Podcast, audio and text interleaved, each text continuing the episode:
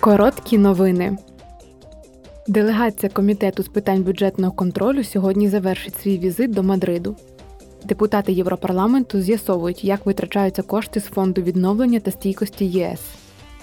Вони зустрілися з представниками іспанського уряду, регіональної влади, роботодавцями та асоціаціями працівників, а також з бізнес-спільнотою та представниками ЗМІ. Іспанія стала першою країною ЄС, яка у 2021 році отримала виплату в рамках інструменту фінансування Next Generation EU. Цього тижня у Мадриді також перебуватиме делегація комітету з питань прав жінок та гендерної рівності. Депутати Європарламенту збирали інформацію про закон про сексуальну згоду, закон про опіку, а також про боротьбу з торгівлею людьми та сексуальною експлуатацією.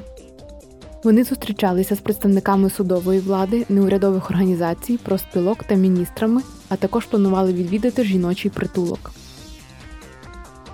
Делегація підкомітету з питань безпеки і оборони перебуває в Боснії і Герцеговині для оцінки військової операції ЄС Алтея та безпекової ситуації в країні. Операція Алтея це розгортання військ на території Боснії і Герцеговини для нагляду за військовим провадженням Дейтинської угоди.